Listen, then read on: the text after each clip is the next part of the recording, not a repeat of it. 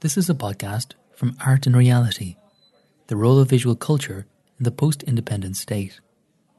This University College Dublin symposium examined the role of visual culture in constructing and critiquing the Irish Free State and national identity in the aftermath of political independence. The symposium took place in the UCD Humanities Institute on the 19th of October 2018 and was a joint initiative between the UCD School of Art History and Cultural Policy and NIVAL, the National Irish Visual Arts Library. The symposium was funded by UCD Decade of Centenaries. All 10 papers at the symposium were recorded for podcasting by Real Smart Media and are now available online. In this podcast, Expressions of Nationhood in Bronze and Stone, Albert Power, RHA, a paper by Sighle Breathnach Lynch. In her paper, Emer demonstrated the role of painting in the art of nation building through the work and the ideas and ideals of Sean Keating. So I'm simply turning over the coin to the other side because I want to document the contribution of sculpture in the Irish Free State, specifically in relation to the work by the Dublin sculptor Albert Power. Now, I suspect that while the name Albert Power mightn't be familiar to actually to most people, I'm sure you all know the Ó Conaire statue down in Galway. And of course, this was by Albert Power. He was regarded as the one of the most important sculptors of the day, a nationalist sculptor. And at the time of his death in 1945, the president of the RHA, Dermot O'Brien, stated that in his view, Mr. Power was one of our greatest artists. As a sculptor, he towered over the bulk of his contemporaries. Yet, the artist was quickly forgotten, like Keating, and Power almost vanished through the cracks of the story of Irish art. I've been researching him since the late 1980s, and that was at a time when most art historians were documenting the exciting uh, story of modernism. But in the last few decades, there has been a growing interest in recording the less sexier aspects of uh, 20th century Irish art and its relationship with the politics of the time. So I'm going to concentrate on a number of Power's political commissions from 1922 until his death, with a view to demonstrating how they tied in with the needs of the state, what they reveal in terms of its aspirations and hopes, and what the works expose about the political pressures and tensions of that time. First, some background on his connection with the Dublin Metropolitan School of Art and its influence on his art and his politics. He enrolled as a part time student uh, at the School of Art uh, in 1894. This, I think, yeah, there we are. The same uh, year that he uh, entered an apprenticeship with the monumental form, uh, farm, uh, sorry, firm of George Smith in Great Brunswick Street. His apprenticeship finished in 1901, but he stayed on in the school until 1911, first as a full time student and then as a practicing artist as teacher, uh, winning all kinds of awards and prizes, including this uh, little girl on a rock. This was the gold medal for the national competition in 1911, and the adjudicators were attracted by its convincing uh, naturalism and charm. Now, several uh, teachers were very important uh, for Albert Power for uh, helping to create his own uh, abilities in sculpture. Uh, first of all, the sculptor John Hughes, who emphasised drawing and a truly detailed attention to the model. Then Oliver Shepherd, whose skill in the kind of very dexterous handling of clay was passed on to his student and mentor. Uh, and finally, William Orpen, the painter, who stressed the supreme importance of studying anatomy. You see here, there's a, an anatomy class. The uh, teaching that he got was very influential, and I think it comes together in two works. This work is the portrait of James Stephens from 1913, and you can see that it's very robustly modelled indeed. And then this work, completely different. This is his little uh, piece uh, carved in marble, Icarus, where you could see that there's a real delicacy of handling in the material. The Celtic revival in the arts and crafts was at a high point at the beginning of the uh, century in the School of Art, and it was very much mixed up with all the artistic manifestations. But what marked the Irish movement out from its English counterpart was the concern with the political and cultural ideas, as well as making beautiful objects. And this was in part due to the impact of the Gaelic League. It had been established in 1893 to keep the Irish language alive, but part of its mandate was to preserve the Gaelic elements of Irish culture. And to this end, exhibitions were organised. These were called the Oireachtas exhibitions, and um, uh, Albert Power, of course, participated. By 1915, thanks to the number of Sinn Féin activists in the League, it had morphed into a political movement.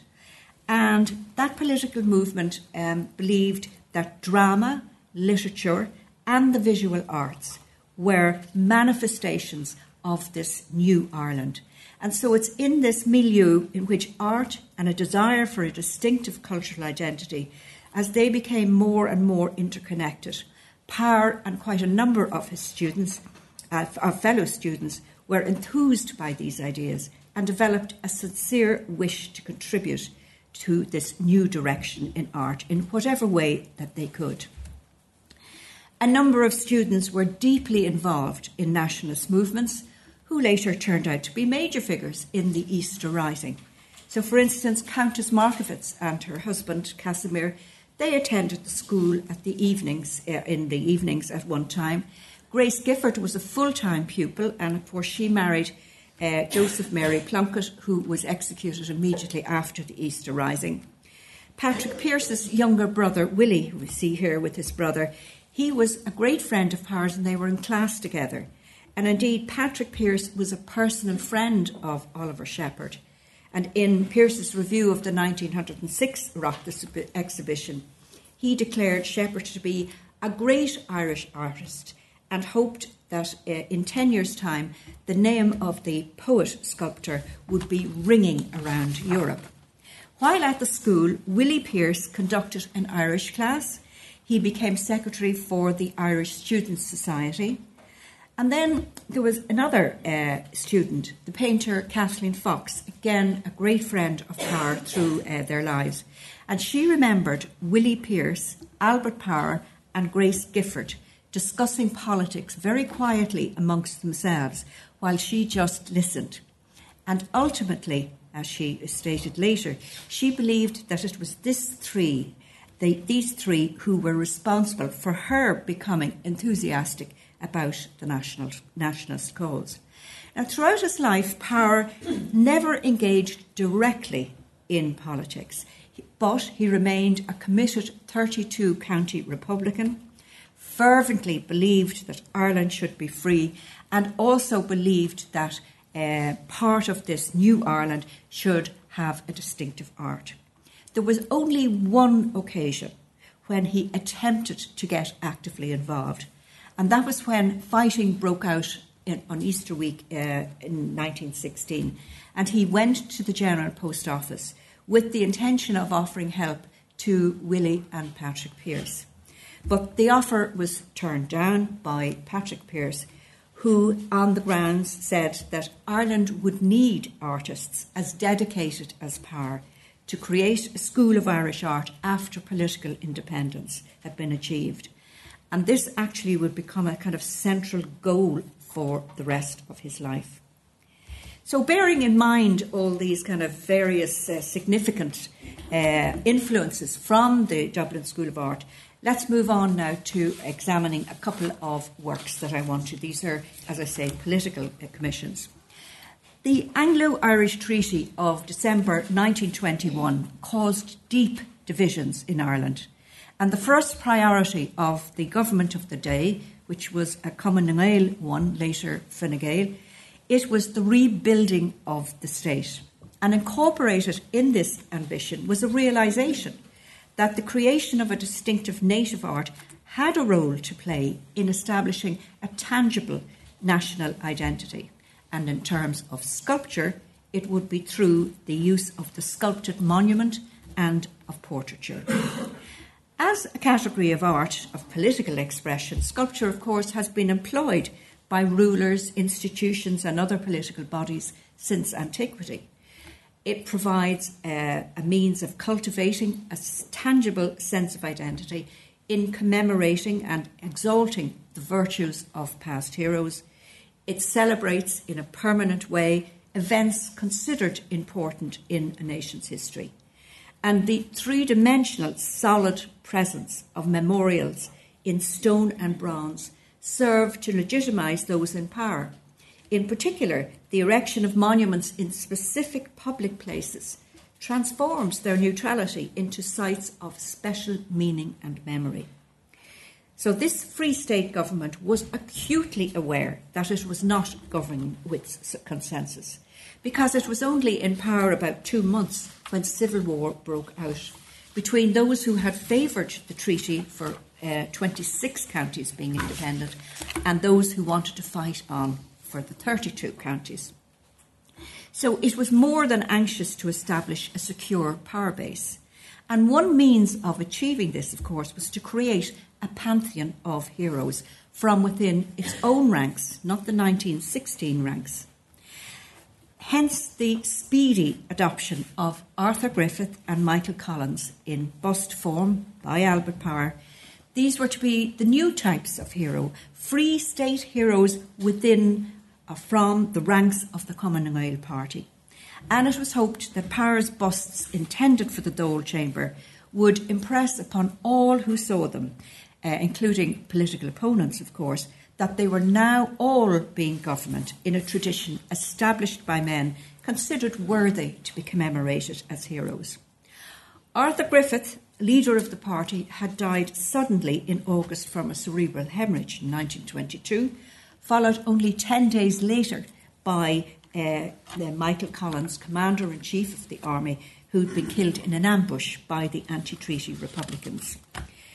To further highlight uh, that these men were laudable heroes, but actually to do it in a more public way.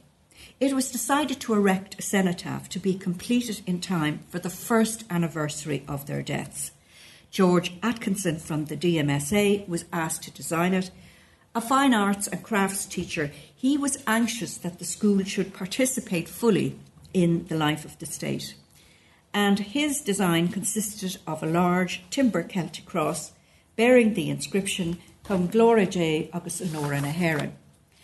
Two simple cement pylons flanked the cross, and inserted into them were these plaster relief medallions of Griffith and Collins by Power, who had been asked to paint them to look like bronze.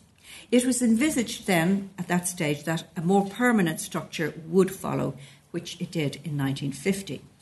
Now, when examined in the context of other monuments already on the same site, the design of this cenotaph stands out in stark contrast because close by with these monuments, um, we have uh, on Leinster Lawn, and then it was in the middle of Leinster Lawn stood the uh, bronze memorial to Prince Albert by John Henry Foley of 1971 with four allegorical figures representing his interests. And on the other side, you have this massive, great memorial by John Hughes uh, to Queen Victoria. So let's look at the cenotaph again. Well, you can see it's very different. And what it did was herald the new state at home and abroad as being noticeably different to that of its former ruler. The use of a Celtic cross, the insistence on an Irish inscription in Gaelic, the commemoration of men representing the new political dispensation. All these visual signs proclaimed the Irish Free State as a Christian Catholic country rooted in an ancient uh, pre conquest past, and that was important pre conquest, with its own Gaelic tradition, culture, and language. And when it was unveiled in, August 1920 through 2023, effectively the site was partially reclaimed because, in fact, the monument was put more or less in front of um, the prince. But just here, you could see one of the allegorical figures peeping through. Um, but you weren't really meant to look at that. And of course, on the other side, within 20 years, the Queen was dismantled and uh, bundled off to Sydney. And the Prince, at that stage, I'll just go back because this is where he ended up, uh, right shunted to the side but in a very nice uh, little hedged area beside the, um, the Natural History Museum. Well, when Fianna Fáil came into power with Eamon de Valera in 1932, it too was very anxious to legitimate its rule as quickly as possible. Significantly, there was no change um, of artists by the new government because Power was already recognised as a leading sculptor of the Irish Free State he was noted for his Republican sympathies, and in particular, of course, his style, a realistic academic style, was deemed to be a much more suited language of national identity than one influenced by modernism. The new government speedily put in place sculpted commissions for the party's chosen heroes, so now meet Cathal Brugha and Austin Stack from the other side. They had fought on the anti treaty Republican side during the Civil War.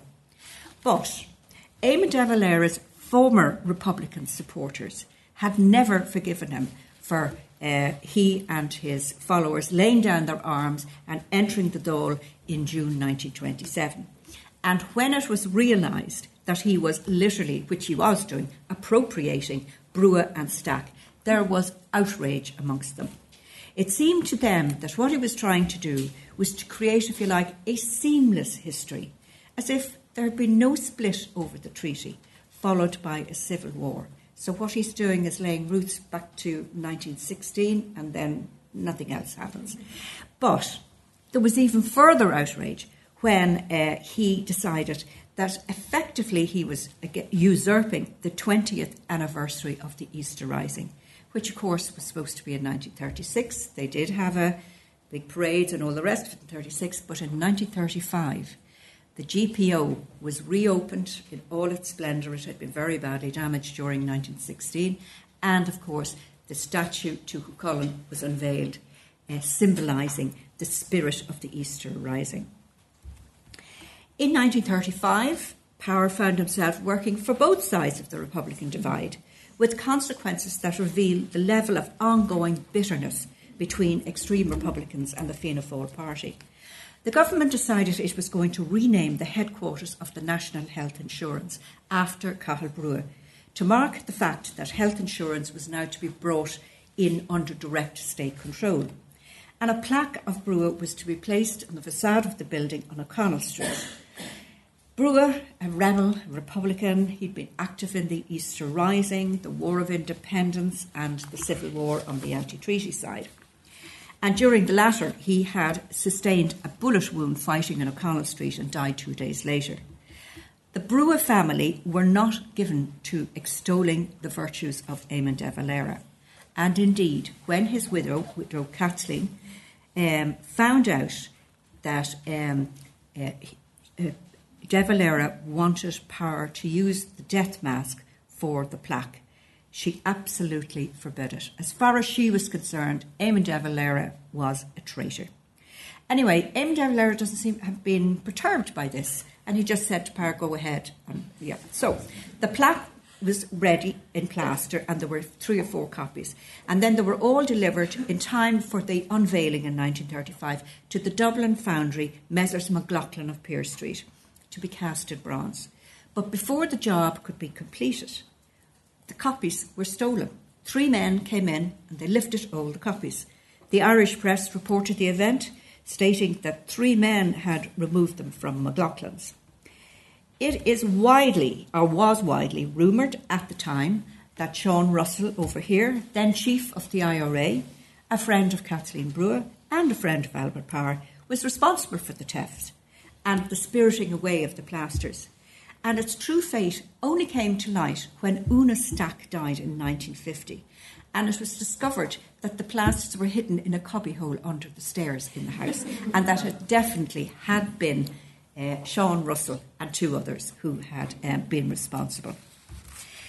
Now, Mrs. Brugha was not adverse to Power using the death mask to model uh, a bust of her husband for the family, and that's exactly what he did.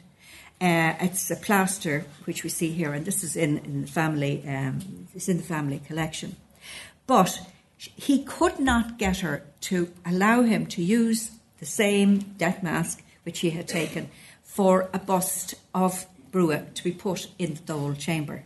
So Oliver Shepherd was called upon to produce one, but of course he was obliged to use photographs to secure a likeness.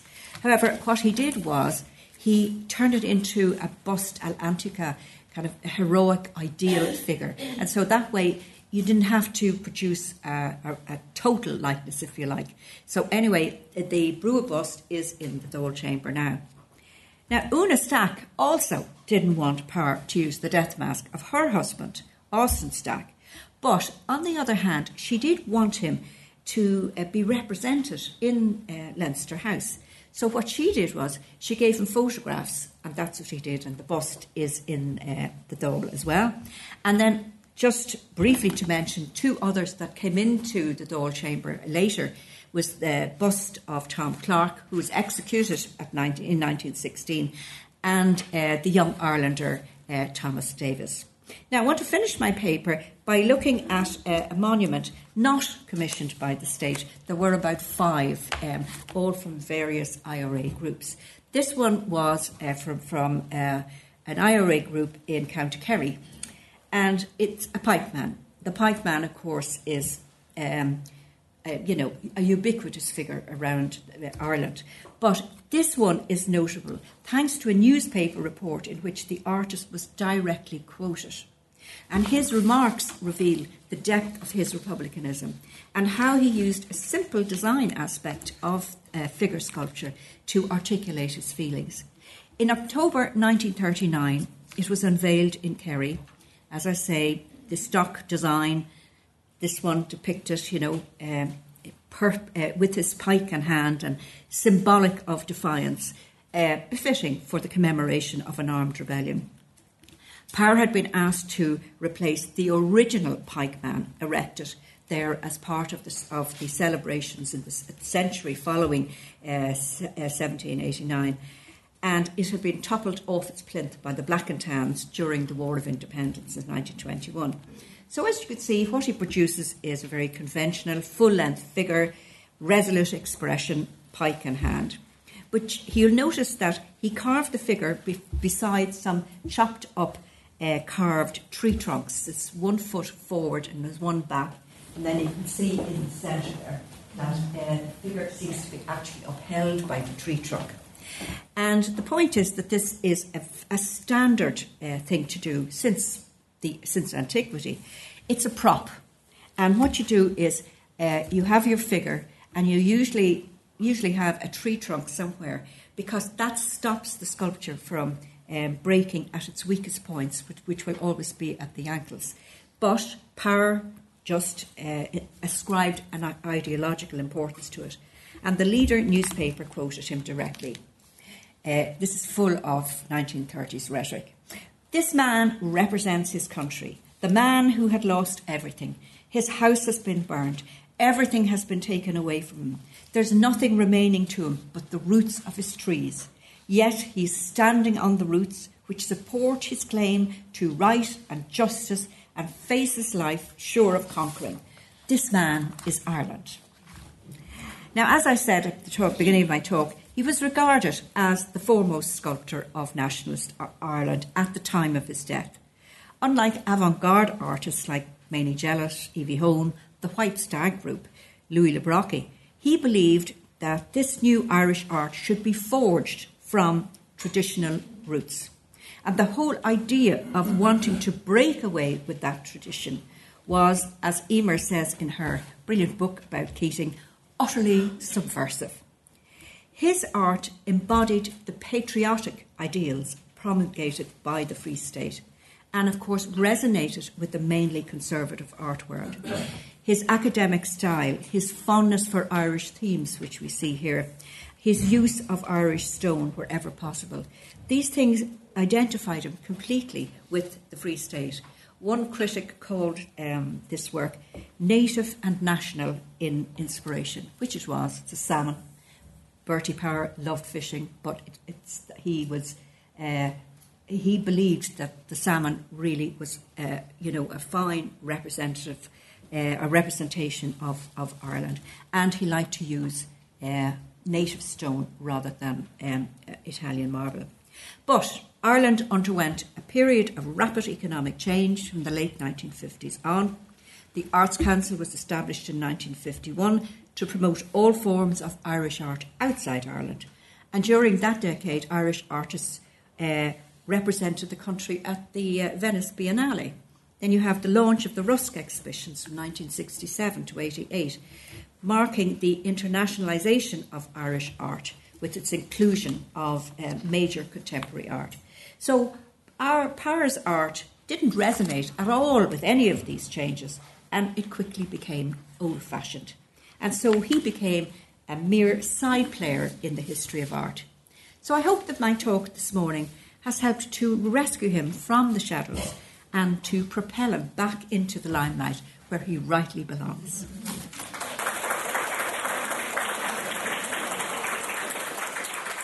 Thanks for listening to this podcast from Art in Reality The Role of Visual Culture in the Post Independent State. The symposium took place in the UCD Humanities Institute on the 19th of October 2018 and was a joint initiative between the UCD School of Art History and Cultural Policy and NIVAL, the National Irish Visual Arts Library. The symposium was organised by Roisin Kennedy and funded by UCD Decade of Centenaries. All 10 papers at the symposium were recorded for podcasting by Real Smart Media and are now available online.